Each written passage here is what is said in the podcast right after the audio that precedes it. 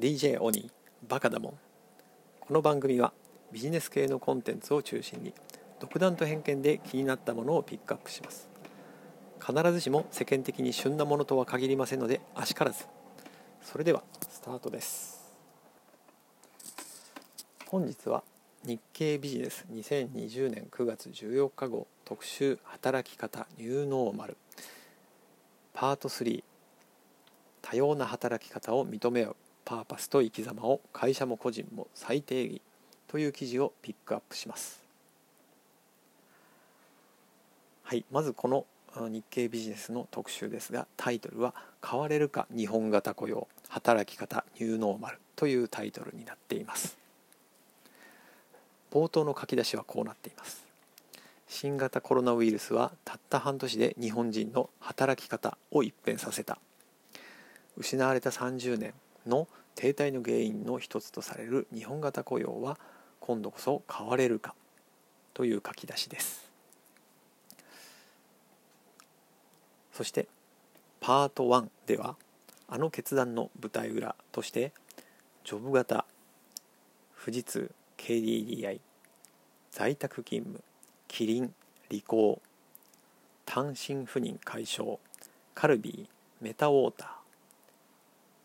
副業ヤフーユニリーバの話が紹介されています。パート2ではジョブ型に半数が賛同しているといった独自調査を紹介しています。それではここからはパート3多様な働き方を認め合うパーパスと生き様会社も個人も再定義を紹介したいと思います。このパート3の書き出しはこうです。ワーケーションやノマド。若者を中心に自分らしさに忠実な働き方を選ぶ。動きが広がっている。企業のパーパス。存在意義と個人の生き様が共鳴しイノベーションが起きる社会へという書き出しです。ワーケーション。これは聞き慣れない言葉ですがワーク働くとバケーション休暇を組み合わせた造語です。記事にはその言葉が世に出る前この言葉が記事世に出てきたのはこの今年の7月今度新しく総理大臣になった菅当時官房長官が発言した言葉です。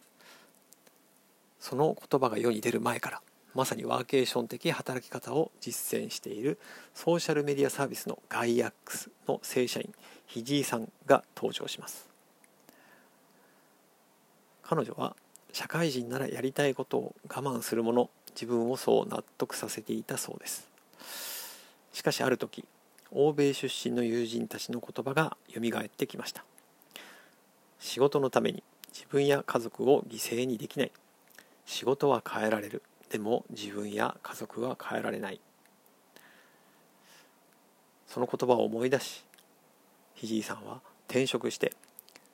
世界一周しながら仕事をしたいという夢を叶えました。給与は下がったが仕事に対してよりポジティブに向き合えるようになったという話をしています。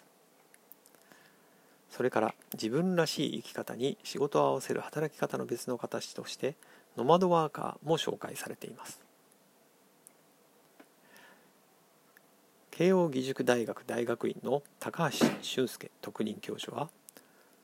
在宅勤務ではワークとライフを分離してバランスを取ることは難しい。むしろ両方を融合し共に充実させるワーク・ライフ・インテグレーションが必要だと指摘しています。そこで欠かせないのが自分はどう生きたいのかという内発的な動機です。それがなければ働く場所が職場から離れてもワークにライフが飲み込まれてしまいます。そして会社は個人の生き様を理解し支援する働き方を提供しなければモチベーションが高く優秀な人材を確保できません。これが会社と個人の新たな関係になります。日本のイノベーション研究の第一人者である一橋大学の野中育次郎名誉教授はインタビューでこう述べています。かつての日本的経営の良さの一つは未来に向けた筋書きを共有し社員一人一人が試行錯誤しながらリーダーシップを発揮できることにありました。それを支えていたのが社会における会社の存在意義パーパスや共に働く同僚たちへの共感です。ホンダなど日本のイノベーティブな会社の強みはそこにあった。とお話しされています。世界ではコロナ禍を機にこのパーパスへの共感を基盤に会社と社員の関係を構築し直す動きが広がっています。7月スイスの製薬大手ノバルティスが全世界約11万人の社員に対して「Choice with Responsibility」責任ある選択というメッセージを発信しました。どこでいつどのように働くかは従業員一人一人の選択に委ねワーク・ライフ・インテグレーションを強化する。ただしそこには成果を出す責任も伴うという意味です。ニューノーマル時代の働き方で大切なのはまずは人生を過度に会社に委ねる働き方を改めることです。在宅勤務やジョブ型雇用などは個人が会社と対等で多様な働き方が認められる関係を築くための手段に過ぎません。そして新たな働き方を通じて一人一人が会社という閉じた共同体を超えより広い社会に貢献することを目的とした生き方へと踏み出します。それがミドルシニア層を含む人材の流動性を高め会社の中で埋もれがちな知恵や経験を社会全体で生かすことになります。会社は個人の多様な知恵と行動力を引き出してイノベーションを起こすプラットフォームです。一方個人は会社のリソースをてことして使い自ら望む生き方を実現します。新たな働き方への挑戦を日本最高の出発点にしようという結びでこの特集を締められています。そしてもう一つ。指揮者の提言として哲学者著書「嫌われる勇気」などで知られる岸見一郎氏が登場します。仕事で幸福を感じるには他者への貢献感が欠かせない。会社という閉じた共同体ではなく会社の枠組みを超えた社会への貢献という視座を持った方がいい。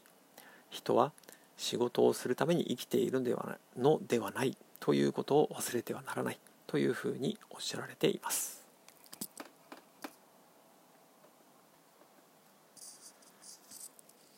はい皆さんいかがでしたでしょうか？人生100年時代生き方どう生きたいかをまず考える必要があると思いました。そしてジョブ型雇用の働き方においてもキャリアや働き方を会社に委ねず主体性が重要になってくると感じました。皆さんは生き方働き方キャリアについてどのようにお考えでしょうか？今日も最後までお聴きいただきありがとうございました。それでは皆さん今日も良い一日をお過ごしください。DJ お兄でした。See ya!